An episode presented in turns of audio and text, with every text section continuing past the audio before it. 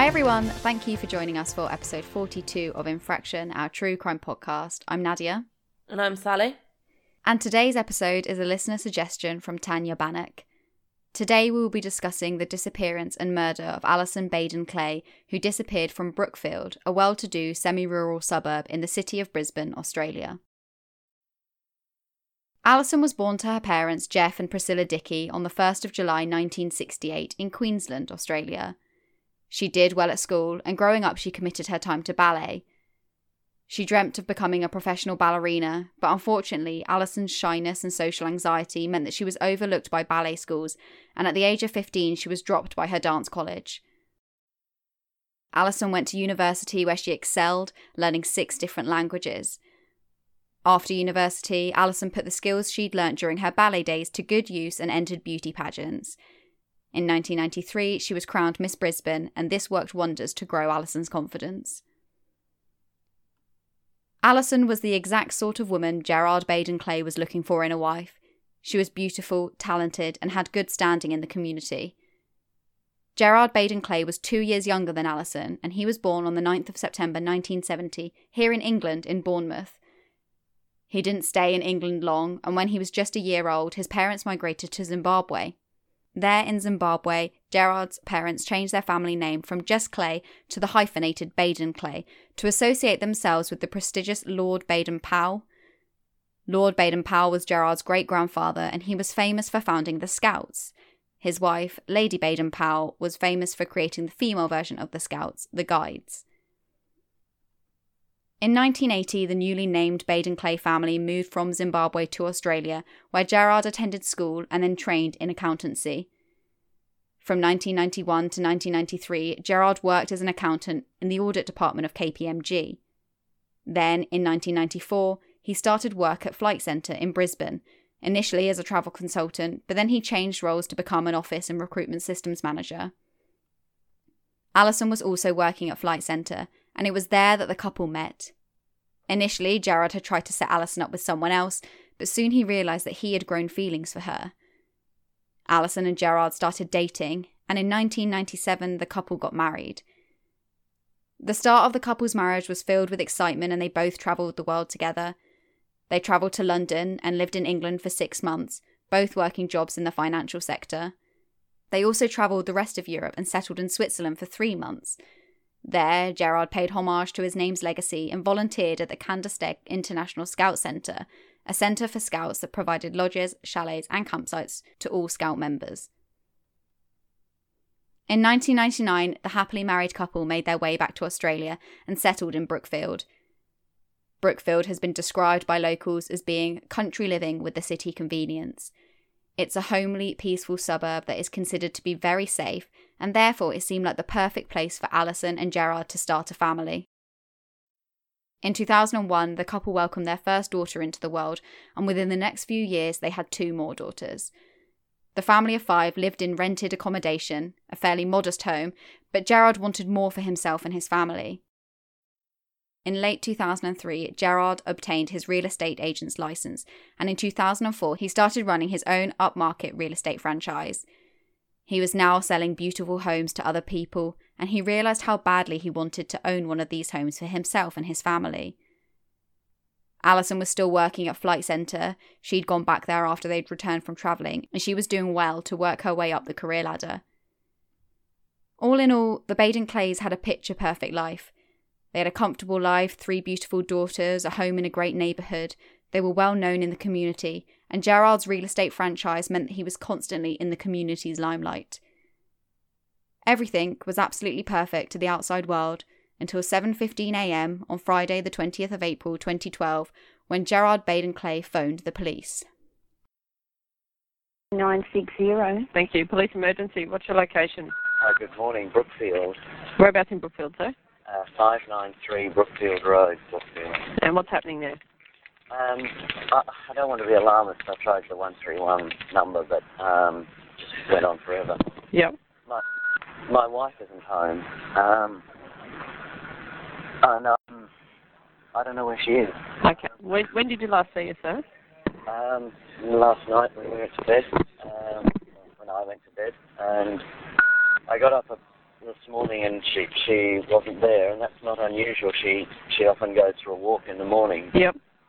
Um, I've texted her and called her a number of times. I think she has her phone with her. Yep. Um, but um, and What time does she normally get back when she goes for a well, walk? this morning she she was planning to. She has a seminar in the city, so she was planning to leave by you know around seven.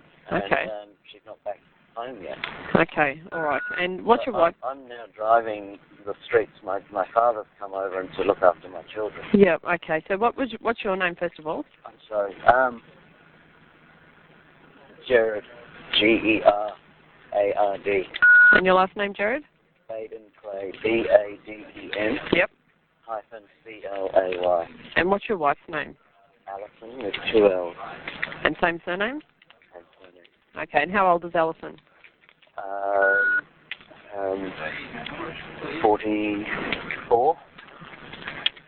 Okay. So you didn't see her before she got up this morning. So No. okay. All right. All right. And how tall is your wife? Um, another, um, about five, six, something like that, I think. Okay. And what colour hair has she got? She just got it done last night. It's sort of a blondie, brownie, reddish sort of look, Yep. And how long is it? uh, shoulder length. Shoulder length. Allison Baden Clay was missing.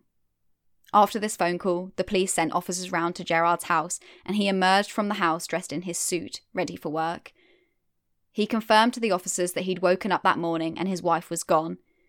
He'd assumed that she'd gone out for a morning walk, but then he was surprised that she never came back. He said that he had texted and called her, but she hadn't responded at all. Investigators later checked his phone and confirmed that he had sent the following text messages to his wife. At 6:20 a.m. he wrote, "Good morning. Hope you slept well. Where are you? None of the girls are up yet. Love G." He waited 20 minutes and then his phone showed that he had loaded the Find My Friends app and had searched for Allison. He then sent the following text at 6:41 a.m. Al, getting concerned. Where are you? The app doesn't say either. Two of the girls now up. I'm dressed and about to make lunches. Please just text me back or call. Love G. Next, Gerard had called his father, who in turn had called Olivia, Gerard's sister, and the two made their way to Gerard and Allison's home. Olivia started scouring the neighbourhood in her car, and Gerard took the family vehicle to search along Allison's usual walking routes. Gerard's father stayed home with his granddaughters. Olivia, Gerard's sister, said that she'd stopped and had spoken to a council worker, some mums from the school, and a caretaker. She said that nobody had seen Allison. Olivia said that she then got out of her car and walked down to a creek, but she couldn't see anything. Gerard said that he had driven the walking routes that he knew Allison normally took, but he couldn't find her anywhere. At this point, Gerard had phoned the police from the car, and that is the phone call we just heard. At his home, Gerard was initially forthcoming with information about his missing wife, but soon he started getting agitated. He accused the police officers of constantly asking him the same questions, and he told them that he'd answer all the questions in the world, but he just wanted to get out of the house and look for his wife. The officers looked at Gerard and were not phased by his pillar of the community style outfit. His suit, tie, and cufflinks did nothing to hide the scratch marks that Gerard was sporting on his right cheek. I'll put the photo on Instagram, but there were two, possibly three, jagged red vertical lines down Gerard's right cheek. The officers asked Gerard what happened, and he said that he had cut himself shaving. The police called for backup, and shortly Sergeant Jackson and Senior Sergeant Curtis arrived at the Baden Clay household. They knocked on the door, and Gerard answered. Sergeant Jackson opened his mouth to introduce himself, but before he could say anything, Gerard pointed to his cheek and stated, Cut myself shaving. The officer said that he was very taken aback because he hadn't even asked. Quite concerned about Gerard's appearance and behaviour, the police asked him to accompany them to the police station to make a formal statement, and Gerard reluctantly agreed. From what you've said, though, I kind of feel. I always think it's so hard to judge how someone reacts when they've, like, their partner's, like, missing, or. Do you know what I mean? Like, and I know that it's quite eerie when people show no emotion or.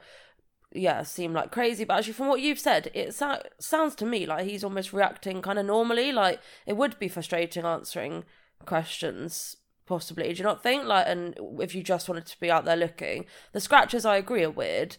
But from what I've heard about his behaviour, I kind of think that is possibly how I would behave if my significant other was missing. Yeah, I think I agree with you. I think it is really hard, and it's always easy to like look back on situations and kind of yeah, like be an armchair critic of how people do react in Yeah. the most awful time in their life. Um, I think for the police officers, it was more to do with the fact that he was fully dressed, showered, had cufflinks on. Um, I would think that not just be because he did all of that at a point where it's like if he if it's normal for his wife to go for a walk, say he's got Mm-hmm. up and showered, and then he's like, actually, do you know what? It's quite strange. She's not back yet. Yeah, yeah, no, I completely, I can see it from both points of view. Yeah, I definitely can. Um, which is probably why they wanted him to come down to the station just to make a formal statement, just to kind of iron out all of this. But yeah, I agree. I think at this point in time, it's really you can't really infer anything from his clothing or his behavior or possibly just the scratch marks on his face. You can um, yeah. question, but other than that, yeah, I agree with you. At this point, I think it's it's really easy to look back and and comment on these things, isn't it? But in that moment, you never know how someone's going to react. Yeah, exactly. So when they arrived at the Indooroopilly police station, Gerard requested to speak to his lawyer. Meanwhile, Geoff and Priscilla Dickie, Allison's parents, started a formal command post at the local cricket clubhouse, and members of the community came down to help them start their searches. Allison's parents also went on the news and did a press conference, asking for anyone who had seen anything to come forward. The appeal was incredibly moving, and they were clearly unbelievably heartbroken. It's unclear what happened at the police station. Presumably, Gerard did give a formal statement in the presence of his lawyer, but shortly after being taken into the station, Gerard was released. Upon his release, however, instead of joining the rest of the community and the police in searching for his wife, Gerard Baden Clay retreated from the public eye. As I'm sure you can imagine, all this did was fuel the media, and they started tracking his every move. They found him to be hiding out at his parents' home with his sister. Actually, it's quite amazing that the police were having that response already because so often you hear that like the police don't do anything for like 36 hours or long enough for them really to be deemed missing. So I think it's quite good in this case that they clearly have taken him at his word that she is nearly always back by now and have kind of got straight on the case. Oh my god, yeah, yeah. That's actually seems so obvious when you say that like that, but I hadn't even thought of that. That's so true. Yeah, there's no evidence of like blood anywhere or any signs of foul play. So yeah, they are just taking him on his word. Um yeah, I really agree with that actually. Yeah. It's obviously really good. It's great for um her family that they did react so quickly. Yeah, and then it's hard, isn't it? Because I suppose if he at this point feels like he's starting to be a suspect of the police, then again, it's like, would you go and hide out? I mean, it seems quite a contrast to the person to given earlier that he w- didn't want to answer any questions and just wanted to be out looking for his wife to the fact that he's now like hiding away. But again you kind of wonder like if the police were maybe quite aggressive in their interview style or like insinuated that they thought it was him like that could possibly be why he's now retreating. Like or maybe he just knows that they're sort of on to him. So he's kind of giving up the family man act early. Just is interesting isn't it that he suddenly had like that change in behavior Yeah, yeah, completely. And uh, and like we said, don't know what like what, what was said at the police station, Mm. but presumably they pushed him quite hard. You know, for them to be at the house and the initial officers to be like, "Oh, this doesn't seem right. Let's call in kind of like backups and more senior officers." Um, and the fact that when they arrived, they were like, "Oh, we probably need to get this. You know, get get him down to the station to have a conversation with him." Sort of formally about this. Yeah, I agree with you. Um, Mm. I think it's just difficult, isn't it? Because you do expect and it's another one of those things i guess isn't it like how would you react in that situation but i do just think that most people and i think the media and the public they just wanted to see a comment from him um Yeah, yeah. And beforehand, he was really keen to be out there helping. Mm. So it does seem quite weird that he's now not. yeah yeah no i completely agree so whilst gerard was hiding out at his parents house behind the closed doors of the police station the officers discussing the investigation decided that it would be a good idea if they took some photos of gerard's quote-unquote shaving cuts They asked Gerard to come back to the police station for some photos, and he said that he would.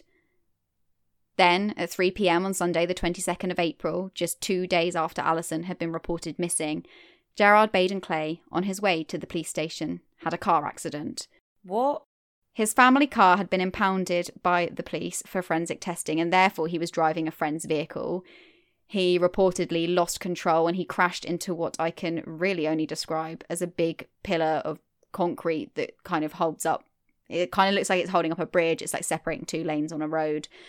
Um, onlookers reported to the media that Gerard flung open the driver's door after he'd crashed and he fell to the floor and he was pulling himself along the floor with his arms um, as if he was paralyzed and couldn't move his legs. These onlookers also reported that he just kept saying sorry and also call my lawyer. Mm. The police arrived at the scene along with paramedics and they asked Gerard if he was okay and they asked him what had happened. He was very shady and again just asked for his lawyer. To clarify, he was totally fine. The car accident was incredibly minor.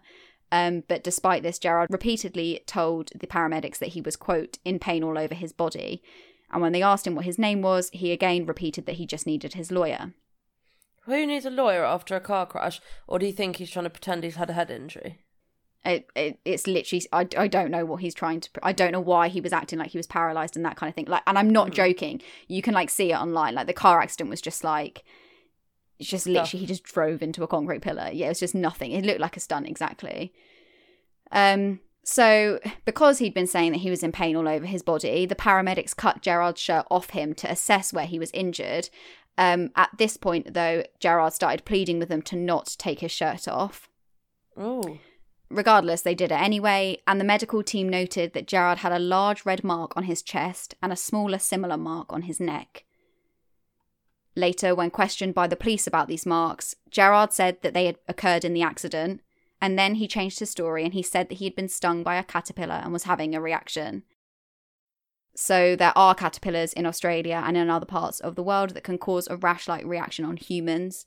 I'm no caterpillar expert, but you'll all be interested to hear, I'm sure, that these caterpillar species that have toxins in their little hairs include the buck moth, spiny oak slug, the hickory tussock moth, the saddleback, and, coincidentally, my nickname for Sally, the southern flannel.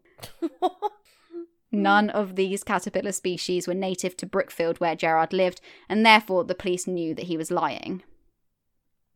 The police felt that it was no coincidence that Gerard had had this car accident so soon after they'd requested he come into the station to have photographs taken of his face and body.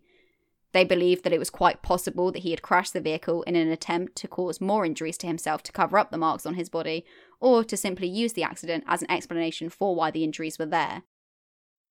The police did take photographs of the marks on his face and his chest and neck, and those photographs will be on social media if you want to have a look at them.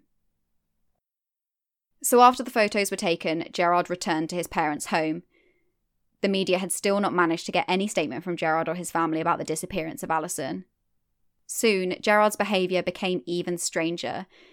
If he was out and he saw a news crew, he would run away as fast as he could. He would sprint from the front door to his car and speed off, and one time he even jumped a fence just to get away from them. This was incredibly strange behaviour from a man who wasn't even a named suspect in his wife's disappearance, Mm. and who had told the police, like you said from the outset, that he didn't want to waste time answering their questions because he wanted to be out searching for his wife. Yeah, and if you don't want media attention, which is completely like fair enough and his prerogative, you would surely like you know just put your head down and walk away. Like the stranger you act in front of a camera, the more you attract that camera, and it just seems, yeah, bizarre. It's like just you know play a silent, sorrowful man if that's what it takes. If you don't want to be a kind of really vocal, eh, searching partner, but to sort of go to such odd extreme lengths it yeah just adds to the appeal and he must have been recognizing that like they weren't going away surely you know address your behavior give them a bit of what they want or yeah or just don't go out Oh no, I definitely agree. And like you said, there are just better ways to do it. Yeah, just keep your head down. Don't jump over fences. Don't almost hit the media by speeding away in your car. You know, like on one occasion, he almost like ran over um, a guy with a camera. Literally, and it's just like, well, what are you doing? Like, of course, that's just going to spark the wrong attention and give the you know give the media almost like a different story to run other than that of your disappear like the disappearance of your wife. So yeah it does seem really like counterintuitive. Yeah yeah adds like you know aggressive husband yeah. On the 29th of April 2012, however, nine days after he had reported his wife missing, Gerard did break his silence in the media.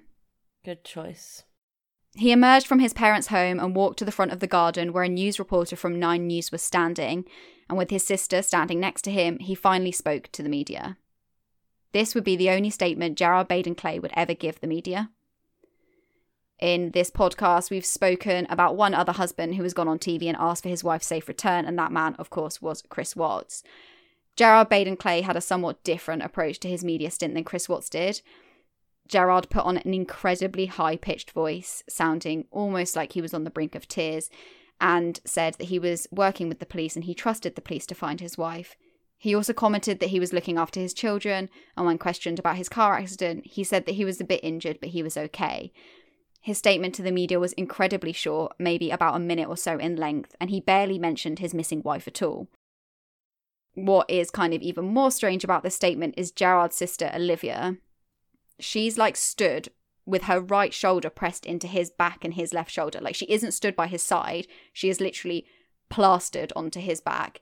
And she looks completely terrified during this very, very short interview. That's so weird. Why would she be in his back?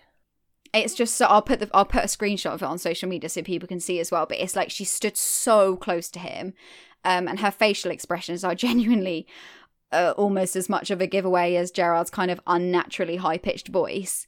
Adding to this as well, Gerard appears to purposefully stand with his body angled so that his right cheek, with the scratch marks on, wasn't picked up by the camera. The reporter later stated that she hadn't even known that he had marks on his face because of the way Gerard had angled himself. Are they not also healing at this point? Um, so it's nine days after. Yeah, I imagine that it would have been almost healed, but presumably there's still some some marks there or something. Mm. So after his very very short statement, Gerard said that he had uh, to go to an appointment. and He just turned and he walked back into the house. Olivia then spoke very briefly to the cameras and said that the public could help them by keeping a vigilant lookout for Allison. She really needn't have bothered with this request to the public, though, because whilst Gerard was shielding his parents' house, the Brookfield community were out in full force assisting the police with their search efforts. They searched industrial bins, woodlands, the creeks, and huge areas of Greenland. They put mannequins at the side of the road dressed in the same outfit Allison had been wearing, and they put up banners asking passers by Why? to keep a lookout for her. Why what? Why on earth would you put a mannequin at the side of the road? So that they could see what outfit she had been wearing. Oh. Don't know if I find that a bit like haunting. I guess it is a little bit, although to be fair, it's a good job they did do it because they do find Allison, and it's thanks to that mannequin. Okay, onwards. Thank you. So, on the 30th of April 2012, 10 days after Allison Baden Clay had been reported missing, the search for her came to an end. Daryl Joyce, a college professor and local resident, took his kayak out onto the Brisbane River early in the morning on the 30th of oh, April. Oh God. As he paddled along, he left the river and joined Kholo Creek. He paddled upstream and then, laying on the creek bank under a bridge, he saw a body. As he neared it, he saw that the body was wearing the same clothes that he recognised Allison to be wearing from the mannequins that he'd seen dotted around on the roads and parks. As he got closer, he said that the smell was so strong and he knew that she had passed away. Oh, There was nowhere for him to moor his kayak, so instead he paddled back to shore and rushed back to his home. There he phoned the police and told them what he had seen. it's really strange, but I honestly never thought before, but I did just then, that actually joining like a community search for a body is, I mean, like, is right, and I think I would do it as well. But it's actually also a very brave thing to do on the off chance you are the person that, like, to find, you know, a body of someone in your community, maybe someone you loved, or even, you know, just to see a dead body who might, like, of a person who probably died under possibly horrific circumstances. Like, it's actually mm-hmm. quite commendable, isn't it, to to be kind of open yeah, I don't know, risk being the person who does find it. I just think I'd never really thought about it before, but actually, like the trauma for him having found that, and you hear people say, don't you, like I'll never not be able to smell that smell and stuff. I don't know, like you just you don't think a lot about the people that discover um victims a lot of the time. No, no, yeah, I completely agree with you. It's incredibly commendable. You know, especially also, yeah, like you said, these people are just volunteers just in the community. It's the Mm. same with search and rescue um, teams, though. Most of them are volunteers, most of them aren't paid, but I guess in that situation you do get a little bit of training. But yeah, from from this Yeah. perspective, um, they're just members of the community just trying to help out um, Geoff and Priscilla Dickie to find their daughter. I think, yeah, it's very, very commendable. I agree. So the police quickly searched the creek and they did find the body. They promptly confirmed that it was Allison Baden Clay, and her missing persons case turned into a murder investigation. As I'm sure I've made perfectly obvious with my lack of suspense building and the clear disdain I've shown for the man, Gerard Baden Clay was suspect number one. The police interviewed him again, and this time they pressed him harder. What do you reckon Gerard was up to in his spare time, Sally? What, what whilst this is going on, or just generally? Just generally in his spare time. what do men Um, like this do? I don't know, sleeping with sex workers or looking up murder fantasies on the internet. kind of close. He was having an affair. Oh, okay. So the woman he was having an affair with was Toni McHugh, and she had started working for Gerard in 2008, and their affair had started just shortly after she joined his estate agency.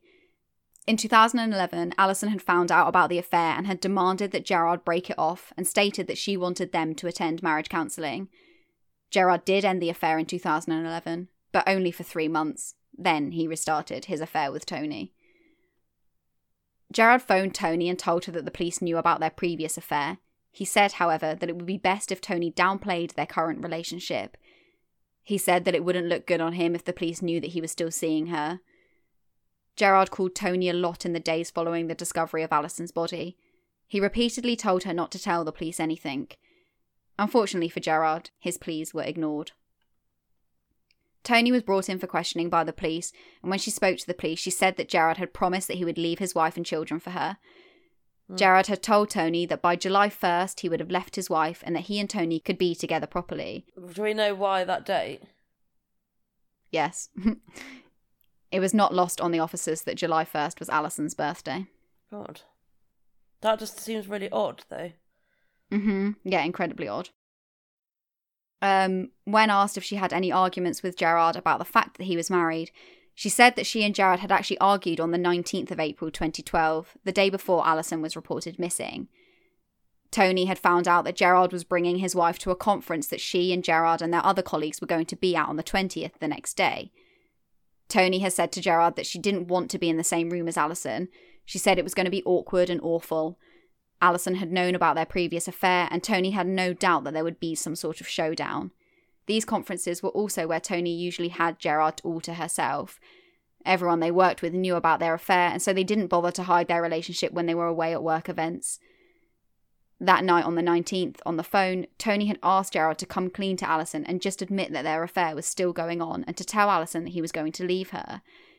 She said that she didn't hear from Gerard after that phone call until the next day when Gerard phoned Toni to say that Allison was missing.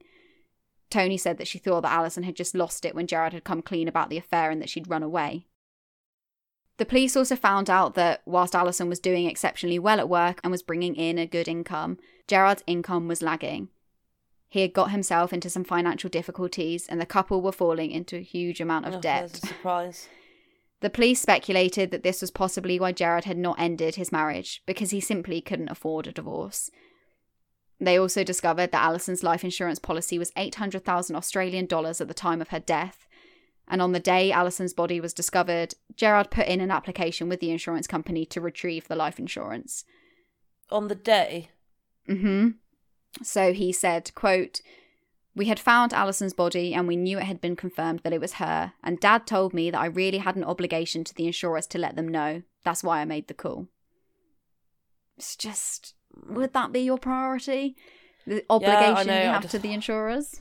But it's almost annoying, isn't it? It's just like, aside from the fact that this man is just like a pig who's clearly not upset that his wife's body's been found, but it also is just, it's almost irritating because you just think, why are you so, why are these people so stupid and moronic? Like, why would you do it the same day? Why would you do it at all? Like, how many times do you actually ever hear of people getting away with this and running off into the mm-hmm. sunset with their partner's life insurance policy and their new mm-hmm. girlfriend? Never. And it's just so angering that, like, someone lost her life, if assuming this is why, someone lost her life for some fucking harebrained plot by a stupid man who can't manage his own finances and yeah, has come up with something that is just A, horrific, but B, just moronic. It's just so angering to listen to, isn't it? Like you feel like you've heard it before. Yeah, oh yeah, yeah. Well, I mean, yeah, to some extent, like we have. It's just, it is awful and it's just so infuriating. And when he said this, so like that quote that I just read, he says it so like nonchalantly. Like I've listened to the interview where he says it, and he, it's just so like, oh no, well that's just why I did that. And it's like mm. that's not a good reason. That's ridiculous. Like oh, like because dad told me to do it. You're a grown man. Like you Yeah. alright? Yeah. And also, like, why yeah, that wouldn't be your dad's priority either. Do you know what I mean? Like, he would be, he he's not going to possibly have that on his mind. I would find it very No. hard to believe. Mm-hmm. No, I completely agree. So the police obviously agreed as well, and they very much suspected that Gerard had murdered his wife, but they just needed the proof. They started collecting Gerard's personal belongings from his home and his parents' home and started forensically testing it, hoping to find some evidence that pointed to what happened between Gerard and Allison. Surely, as well, they need to speak to the children. I don't know if they ever did speak to the children, you know. There's not a lot Yeah, of information out there about the children. Yeah. Mm.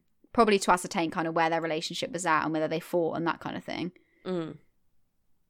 So, unfortunately, the medical examiner said that because Allison's body had undergone such significant decomposition, a cause of death could not be identified. He said that the tissue that remained on Allison's body didn't show any definite injuries, but that most of the decomposition had occurred to Allison's head and face. Tests did hmm. show that she hadn't drowned, and that the lack of fractures to her body indicated that she hadn't fallen off the bridge that she'd been found underneath. The medical examiner did say that he believed that Allison had been dead for at least 11 days, and based on the reports from friends who had seen Allison 12 days before, the police concluded that she had died on the 19th of April, the day before she was reported missing. The police started losing hope, and then waltzed in Dr. Gordon Guymer, the absolute star of this case, in my opinion. Dr. Guymer is the director of Queensland's Australasian Herbaria. Essentially, he knows a lot about plant specimens. Dr. Guymer collected the leaves that were found in Allison's hair and on her body, and he examined them. He was able to find six different species of plants attached to Allison's body. He said that he was surprised there were no other botanical materials on her body. There was no grass or seeds or anything else like that. He went to Kholo Creek where Allison's body had been found and searched around the area for all the different plant specimens that were around there.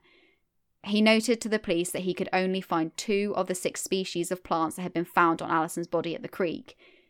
He also noted that when he'd walked down to the creek, he had been covered in various seedlings and grass, and he noted that none of these were found on Allison's body.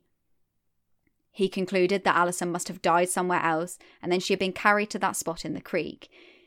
He said that if she had walked down to the water's edge, then she definitely would have had other botanical material on her clothing or in her hair, and so he concluded that her body had been placed there.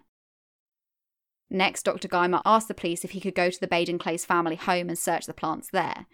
Of course, they obliged and took Dr. Guymer there immediately. In the back garden, specifically by the back patio, he found all six species of plant that had been found on Allison's body. He determined my that Allison must have been killed there. In her house. hmm He believed, due to the clusters of plants found in her hair, that she had fallen to the ground on the back patio and that her body was then moved to the creek. Again, he determined that she had not gone to the creek on her own accord because he said there would have been traces of other plant and botanical material on her body. To highlight this further, he walked the 14 kilometres from Allison's home to the creek where her body was found, and his clothing and hair was covered in botanical particles that were not found on Allison's body.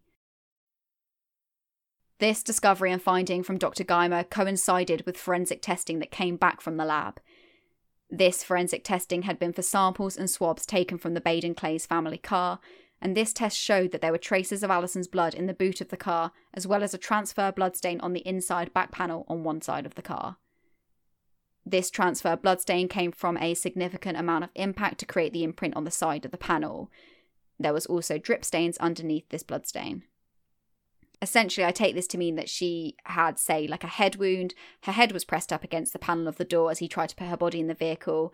There was kind of enough fresh blood that it left a stain and then it dripped before it dried.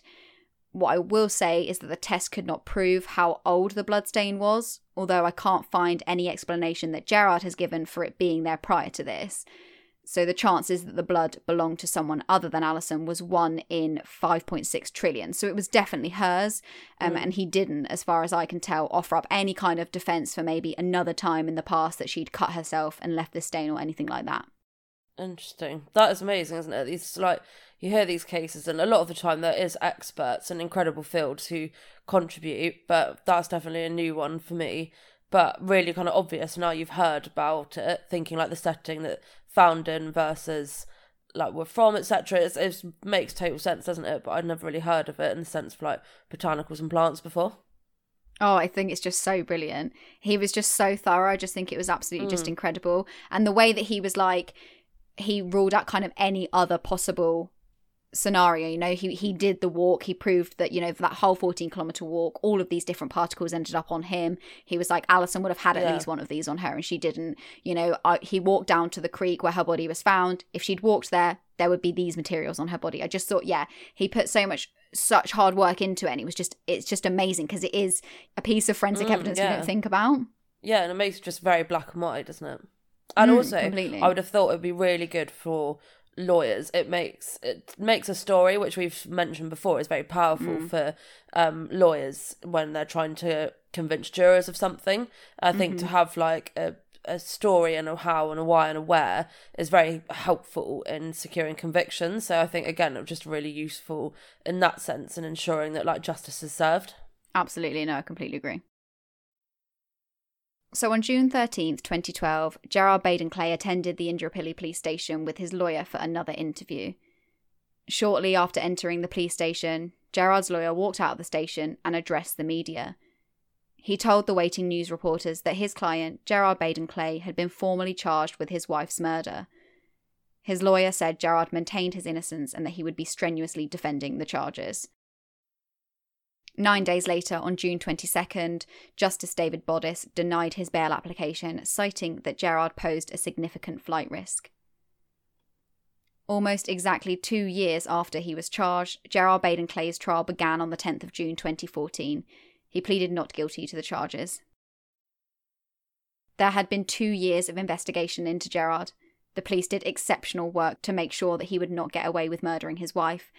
There were approximately 1,500 lines of inquiry, and they collected over 500 witness statements. Wow. Heartbreakingly, the court heard extracts from Allison's diary that showed just how lonely she was in her marriage. An extract from the diary showed that Allison had detailed her feelings and had listed the things that made her sad. Some of those notes were, quote, When I'm alone, I relax. My partner gets angry when I parent my girls a lot. They get away with things. My partner's greatest fear is letting people down. It hurts me when my partner won't give me a proper hug. I feel the most lonely when my partner won't sleep in the same bed. End quote. Earlier, in April 2010, her diary had been more positive. She wrote a list of gratitudes that included being grateful for a loving text she had received from Gerard. But, as we heard earlier, Gerard had been having an affair since 2008, and it was clear from her entries that Allison had noticed a change in her marriage. Later on in the year 2010, she'd written, quote, I would give anything if my partner would love me and make love to me. I wish my husband loved me like he did before we were married. If only I had put some more work into our marriage and not just been a mother and forgot about being a wife. Sometimes oh at night I feel lonely and I cry. Entries written in 2011 show what we already know that Allison found out about the affair. She wrote, Had so many opportunities to tell me, let me believe it was all my fault and therefore I was at your mercy. Force me to look at you, that's where you wanted me. Do you regret the whole thing or just getting caught? Another entry said, Does she ever say she feels bad because you're married? I'm really hurt. You said I was so different to her and you laughed. Why? The prosecution also drew the court's attention to a diary entry made on the 18th of April, just the day before the police suspect Allison was killed, and two days before Gerard reported her missing. They said that it showed that Allison had discovered that Gerard had once again gone back to his lover and had restarted his affair with Toni. She wrote, Were you prepared to live with the guilt if I hadn't found out? 40th birthday. Four weeks later it started. Another line written said, I couldn't go back to her even if I wanted to, which the court inferred was Allison writing something that Gerard had said. Underneath this, she had written, Dirty, find the whole thing dirty. Maybe I'm prudent, still get sick in my stomach. Then, after this, the handwriting on the next page looks a bit different, and the police say that it was Gerard who had written those words. This page shows a sketch drawing of a floor plan, which matched Toni McHugh's apartment at the time. One room had bedroom one written on it, and then this room was circled. The prosecution told the court that this showed that Allison was a wife desperate for answers from her husband about his lover. They said that it was proof that Allison and Gerard had been talking about his affair the night before she was murdered. The defense took a different approach and said that the diary entries simply proved that Allison was depressed, and it supported their argument that she had taken her own life. The pathologist had actually written in his reports that there had been evidence of blunt force trauma to Allison's head, and he suspected she'd suffered a possible subdural hemorrhage, i.e., traumatic brain injury. He said other injuries that also pointed to blunt force trauma was a chipped tooth and bruising to her left chest wall. The ME said that these injuries were also conclusive with smothering or strangulation. He said that the likely cause of death was from some form of assault on her body. However, in a pre-trial hearing, the defense made an application for this evidence to not be heard at the trial by the jury, as they claimed that the ME's findings were merely impermissible speculation.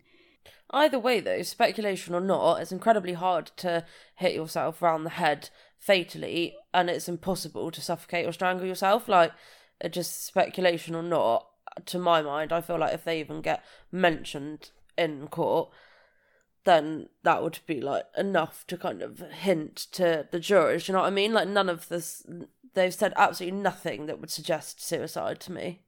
Unfortunately, the defence were successful in their application, and the judge ordered that Dr. Milner, the ME, would not be able to make any speculative commentary about these injuries or what might have caused them, hence why the jury heard that there was no conclusive cause of death. The hmm. judge did return a favour to the prosecution, though, and allowed them to have expert evidence heard by three doctors and one professor regarding the scratch marks on Gerard's face. The defence had argued that they should not allow these experts, as scratches were well within the knowledge and common sense of the jury, and they should be able to make up their own minds on whether the marks were scratches or whether they were caused by a razor, as Gerard was arguing.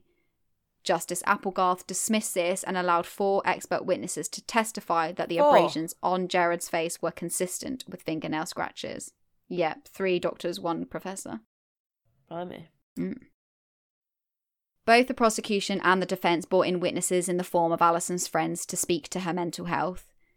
Because the ME could not determine a cause of death, the defence said that there was no proof that she had been murdered by anyone, much less their client, her own husband, the father of her three daughters. They used testimony from friends to try and paint a picture that Allison was depressed and suicidal, but it didn't really work. Allison's friends didn't realise she was in such a negative relationship. To the outside world, the Baden Clays had painted a picture perfect life to everyone, and even some of Allison's own friends hadn't known that Gerard had been having an affair. This helped the prosecution show the court that Gerard had isolated Allison from her friends and family and had been psychologically abusing her for years. He had conditioned her to believe that if she left him, people would call her a failure and know that she failed in her marriage and that she'd failed to keep him happy and content. The prosecution supported this assertion by using other extracts from Allison's diary that hmm. stated that she was feeling exactly this way. The extract that detailed this feeling of failure was written under the heading Fear. Yeah, the diary definitely is quite indicative of someone who has like suffered some sort form of like psychological abuse, isn't it? Like it's so mm-hmm. downtrodden. It's very blaming the self. Mm-hmm. Um, yeah, just all the sorts of things that like for most people you hear this and like, at no point does it I, I would never say oh she should have done more but they are mm-hmm. quite often like that is the mindset of someone who has had like quite a controlling partner and it just it makes a very harrowing reading doesn't it Yeah, it, like really got to me actually reading the diary entries because I felt exactly the same way. It was just so clear that he had isolated her, and yeah, he was being quite emotionally abusive towards her. Kind of adding to this, the prosecution also told the jury that Allison was on antidepressants due to the toxic relationship she was in. The defense said that this firstly proved their theory that she had killed herself, and then they said that possibly she was having hallucinogenic side effects to her antidepressants and that she'd gone on a walk, decided to venture into the creek as part of an adventure, and that then she'd fallen and died. It's just, I don't know why, it just makes me so angry when lawyers come up with stupid arguments like that. You just get to have one argument and stick to it. Do you know what I mean? She was either depressed and suicidal, or she was out on an adventure that went wrong and suffering some kind of hallucinogenic reaction. And, Yeah. you know, adding to that, obviously the prosecution have already shown that the creek was 14 kilometres away from her house. Um, and there was no botanical material or kind of on her clothing that was consistent with her surroundings. So, kind of prove that she hadn't walked anywhere. I don't know. It just winds me up. Like, yeah be better. yeah So, on the 15th of July 2014, the jury of seven men and five women found Gerard Baden Clay guilty of the murder of his wife Allison Baden Clay, and he was sentenced to life imprisonment with a minimum term of 15 years behind bars. On the 7th of August, Gerard appealed his conviction, and on the 8th of December, his conviction for murder was substituted for a lesser conviction of manslaughter. On what grounds? Oh, it's hard to say. I think the media really spun it out in a way that I think caused a lot of public outcry. And I'm not saying there shouldn't have been a public outcry, but it just because of that, it's just been so hard to tell what has been fabricated or like enhanced for media attention. But in Queensland, in Australia, like most other countries, a murder conviction relies on the prosecution proving that the defendant had intent to murder or intent to cause GBH, and the jury needs to be convinced of this beyond a reasonable doubt. In this case, the prosecution had to prove that Gerard Baden Clay did cause the death of Allison Baden Clay and that he did intend to cause her death, or at the very least, he did intend to cause her GBH. Queensland law explicitly states that the prosecution doesn't need to provide a motive, although, as we know, a motive is often something that can prove intent. So, as far as I can tell, Gerard argued his appeal on a few grounds, but the one that actually, for want of a better word, stuck was the ground that the jury's verdict was unreasonable he said that the prosecution's evidence wasn't strong enough to prove that he'd had intent to kill Allison, and therefore he should not have been found guilty beyond a reasonable doubt. Again, there's a lot of confusion surrounding whether Gerard changed his story regarding what happened to Allison. It seems that the media suggested that he did, but I can't really see any definitive proof of that. It seems kind of that the media spun Gerard's appeal in a way that would sell papers. They said he changed his story and admitted his guilt, but it seems that he didn't. I think he merely said that he could understand that some of the circumstantial evidence in the trial made him look bad. Um, I'm not pretending to understand this argument from a legal perspective because I really don't understand it. It's, I don't know, I think it's quite moronic to be honest, but really it does seem that it was a ground for appeal that they didn't actually think would work. It was just more or less one that they just flung in with the other grounds, and it seemed to be the only one that stuck. Generally, it seems that his lies throughout the investigation and the trial almost worked in his favour because he used that to say that he'd been painted in a bad light. And although that made him a bad man, it didn't mean that he killed Allison, and it didn't mean that he had intent to kill her. Bizarrely, the Court of Appeal agreed and they looked at the evidence, and whilst they said that some of it did support the prosecution's case, it wasn't sufficiently strong enough to rule out other possibilities of how she could have died. And again, I'm not claiming to understand why they did this. Um, I'm telling you, it really makes no sense to me, really. Mm. Thankfully, though, two years later, after huge public outcry, including a protest of 4,000 individuals who stood on the steps of the High Court of Australia, on the 31st of August 2016, the High Court of Australia reinstated the original conviction of murder for Gerard Baden Clay. He now has no further avenues to appeal his conviction, and therefore he will serve his minimum required term of 15 years in prison. Good, and I do hope that as a minimum. Mm. Gerard has never said why he did what he did or what happened that night. But from the scratch marks on his face, the red marks on his body, and the diary entries, the most logical explanation to most is this. Toni and Gerard were on the phone, and as she admitted, she had told him to tell Allison about the affair. Gerard told Allison, or she found out in another way, and desperate to find answers, she wrote in her diary all of her feelings and she asked Gerard to explain himself and map out what had happened between him and Toni. They got into an argument. Perhaps Gerard said he was going to leave her, either way, their argument got physical. Allison fought back. She hit him in the chest, she scratched at his face, and he either hit her, strangled her, or threw her to the ground, causing a head injury. At some point, we know her body was outdoors in their back garden, likely on the back patio. Maybe this is where they fought, or maybe he took her body outside after he'd killed her. He then took her body out to their car, wherever she was bleeding from, most likely her head, pressed up against the panel on the door and left a bloodstain. He drove her body to the creek and placed it by the water, possibly assuming that the water would carry her away, which obviously mm. it didn't. Perhaps he left it on the shore knowing that her body would decompose faster in the heat, or perhaps he had a small bit of remorse in him and wanted her body to be found. After he'd left Allison's body there, he drove back to his home that night and went to bed. The next morning, he sent her a number of fake, cutesy text messages asking where she was and updating her that their daughters were still asleep. It's so cold, isn't it, to be able to get up and act like normal and finish executing your plan. To me, is mm. just, and that's why I'm kind of surprised that they ever got the sentence reduced because I know it's not necessarily like intent, but the fact that he then, you know, was able to keep playing this lie the next morning, you know, in front of his daughters, able to make his daughters breakfast and look them in the eye whilst knowing what he's done.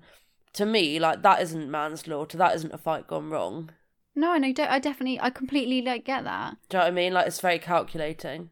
It is, it is, and also it's just, it's not like he pushed her, she hit her head, he called the police, Yeah. He called an ambulance. He drove her body 14 kilometers away from their house. He put it by the creek, by the water. Do you know what I mean? Like that's Yeah, that is intent, regardless Yeah. of if you intended it to do it in the first place.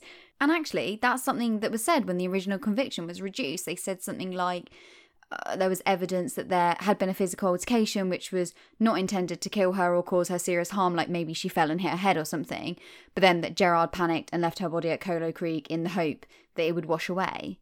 Like, what?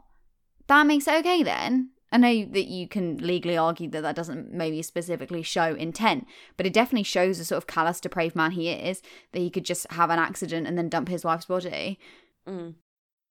So after he'd woken up, he'd phoned his father, panicking that she was gone. He then got in his car and started, in inverted commas, searching for Allison. At 7:15 a.m., he made that phone call to the police to report her missing.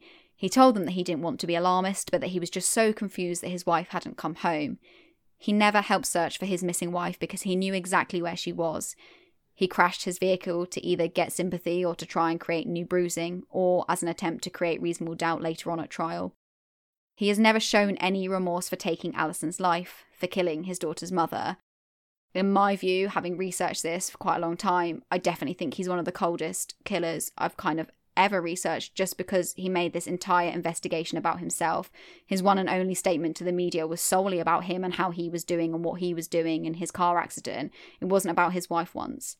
Yeah, I do agree with you. Like, I think, yeah, anything related to kind of domestic abuse always makes me so angry. I find it just abhorrent in the first place. Just so selfish. Like, just have an affair and just leave. Do you know what I mean? Like, I don't care that you don't have any money and stuff. Just the damage you probably had already done to this woman by staying with her and yeah making her feel like it was her fault is already huge but then to rob your children of their mother just because your life's starting to get a bit inconvenient and a bit messy i just think's barbaric and yeah you can only hope that well i don't know maybe for them it's easier if they don't like aren't absorbed by hate but part of me just hopes like you know he hasn't just lost his wife like he lost his family mm-hmm.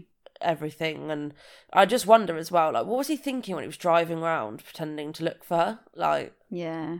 i just wonder like, what, what do you think was going through his head at that moment just to be able to not yeah come across completely stressed or manic? It's just crazy isn't it? You kind of always think that people who aren't murderers or serial killers from like a kid but just maybe do like something like kill their wife. You always imagine that at some point like the guilt and that will start eating them alive.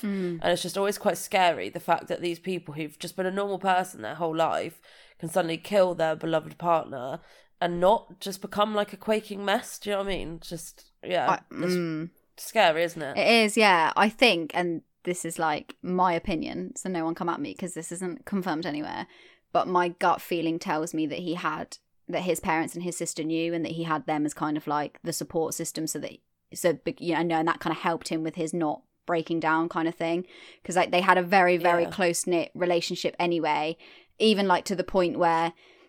I think he he proposed to Allison on his parents' wedding anniversary. He got married on his parents' wedding anniversary. Like he was very very close knit how can someone who loves their family so much go on to destroy their family it's just crazy I know it is it is awful, and I, I just think that I'm sure they definitely knew what he was up to and what he'd done, which was probably why Olivia was so shit scared in that uh, one kind of Mm. interview they did with the media.